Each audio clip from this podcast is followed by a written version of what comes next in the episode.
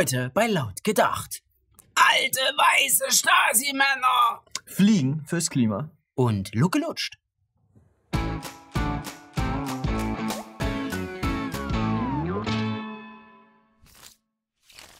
Am vergangenen Sonntag wurde in Thüringen ein neuer Landtag gewählt. Und es war eine denkwürdige Wahl. Die rot-rot-grüne Landesregierung wurde deutlich abgewählt. Die Grünen kommen gerade so über die 5%-Hürde und die SPD im Sturzflug macht eine kurze Zwischenlandung bei 8%. Die größte Bruchlandung legen aber die Christdemokraten hin. Die fallen nämlich um satte 12% und holen sich eine blutige Nase. Die fetten Jahre sind hier eindeutig vorbei. Aber es gibt natürlich auch Gewinner bei dieser Wahl. Den größten Zuwachs kann die Alternative für Deutschland verbuchen. Die konnte ihr Ergebnis verdoppeln und steht nun bei 23 Prozent. Und das ist längst noch nicht alles. In allen Altersgruppen unter 60 ist die AfD stärkste Kraft geworden. Am deutlichsten bei den Wählern im Alter von 30 bis 59. Lediglich die Ü60 Leute sind weniger alternativ eingestellt.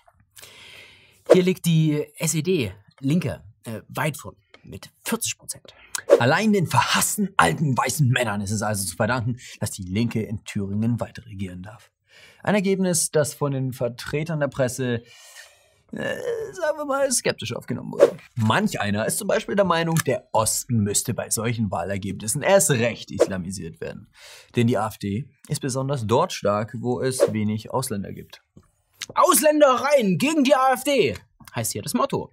Klar, je weniger Deutsche es gibt, desto weniger wird auch für Deutschland gestimmt. Das ist eine bestechende Strategie. Annetta Kahane freut sich schon drauf. Und auch gebührenfinanzierte NDR-Autorinnen geben bei den aktuellen Wahlergebnissen ihr Innerstes preis. Jeden fünften in Thüringen könne man bedenkenlos eine reinhauen, meint Jenny Kallenbrunner. Naja, wenn im Gegenzug jeder Fünfte auf die GEZ verzichten könnte, wäre das für viele sicher ein guter Deal. Aber Jenny ist nicht die Einzige, die den Thüringern Vorwürfe macht. Erik Marquardt von den Grünen ist unzufrieden. Zitat, wenn fast ein Viertel der Menschen Höcke eine Stimme gibt, müssen wir nicht nur besser zuhören, sondern auch einigen Leuten deutlicher sagen, dass sie eine widerliche, undemokratische Wahlentscheidung getroffen haben. Eine durchaus berechtigte Kritik. Nur ein Viertel stimmte für die bürgerliche Alternative. Einige Leute wissen scheinbar nicht, dass nun für weitere vier Jahre ein Extremist im Landtag sitzen wird. Ja, Bodo Ramelow wird aller Wahrscheinlichkeit nach wieder Ministerpräsident.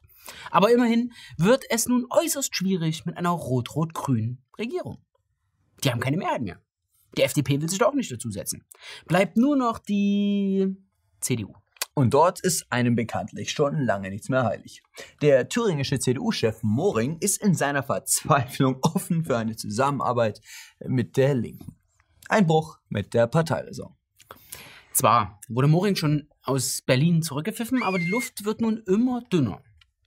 Ja, für den Machterhalt ist man in der CDU letztlich zu allem bereit. Wir sind also gespannt, welche politischen Verrenkungen wir in den nächsten Wochen noch bestaunen dürfen. Pünktlich mit Oktober sind die Straßenbahnen und die Hörsäle wieder voll. Vorlesungszeit. Für viele beginnt damit ein neuer Lebensabschnitt. Schluss mit Hotel Mama, den Ernst des Lebens kennenlernen. Die erste Vorlesung an der Wunschuni bei dem Professor, dem Mann des Faches. Aufregend. Etwas Besonderes. Das war auch die erste Vorlesung zur Makroökonomie an der Uni Hamburg von Professor Bernd Lucke. Ja, genau der Lucke, der die AfD 2013 mitbegründet hat. Die Studenten strömten in Massen in den Vorlesungssaal. Viele mussten stehen. Doch zur VWL lernte heute niemand etwas. Dafür gab es eine Lehrstunde in antifaschistischem Widerstand. Die Vorlesung wird gestürmt. Luke wird bedrängt und muss die Vorlesung letztlich abbrechen. Ja, und die Uni Hamburg, die ist überfordert. In der nächsten Vorlesung nehme ich dasselbe Bild.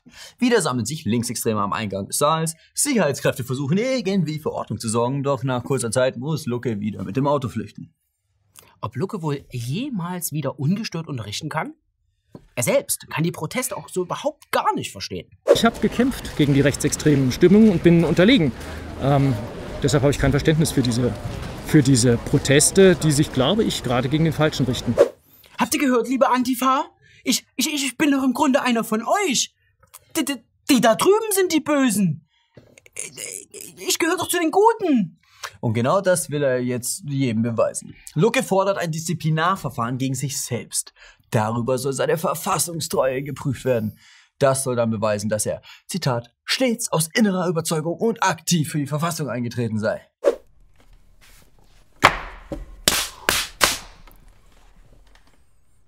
Lieber Bernd, ich hoffe, dir schmeckt der Kakao, durch den die Linken dich da gerade ziehen. Ich bin mir sicher, du wirst nach dem Beweis deiner Verfassungstreue von der Antifa auf Händen getragen. Die ist ja schließlich dafür bekannt, für ihre Liebe zum Staat und zur Verfassung. Diese Liebe bekam erst neulich auch der ehemalige Verteidigungsminister Thomas de Maizière zu spüren. Auch er musste eine Lesung an der Universität in Göttingen absagen, weil sie von Linken blockiert wurde. Und Christian Lindner von der FDP wurde der Auftritt einfach direkt von der Unileitung untersagt. Mit Verfassungstreue scheint es also nicht so viel zu tun zu haben, wenn es darum geht, wer an einer Uni etwas sagen darf und wer nicht. Vielmehr drängt sich der Eindruck auf, dass man dort gerne auf alles verzichten würde, was nicht dem linksgrünen Weltbild entspricht. Die Deutschen wollen das Klima retten und die Regierung die Steuereinnahmen steigern. Also gemeinsam für eine grüne Zukunft. Und jeder trägt seinen Teil dazu bei. Erde. Wir machen mit bei der Rettung der Erde. Fahrradfahren, wenig Fleisch und vor allem Jägermeister! Die Regierung setzt ein Klimapaket Light auf. Darin wird unter anderem die Abschaltung von Ölheizungen gefordert. Aber auch eine Senkung der Bahnpreise ist geplant. Die Bahn soll günstiger werden. Aber das Geld dafür muss ja auch irgendwo herkommen. Also erhöht man einfach die Steuer auf Flüge. Und die zusätzlichen Einnahmen dieser Steuererhöhung behält der Staat für sich. Für die Grünen sind das schlechte Nachrichten. Ist doch das Flugzeug das Fortbewegungsmittel ihrer Wahl. Aber für das Klima, da zahlt man gerne ein paar Euro mehr. Doch nicht jeder ist von der Rettung des Klimas durch Preiserhöhungen so begeistert. Für den US-amerikanischen Luftfahrtverband Airlines for America steht fest, dass die Klimaabgabe gegen bestehende Verträge verstößt. Einer dieser Verträge ist das US-EU Air Transport Agreement.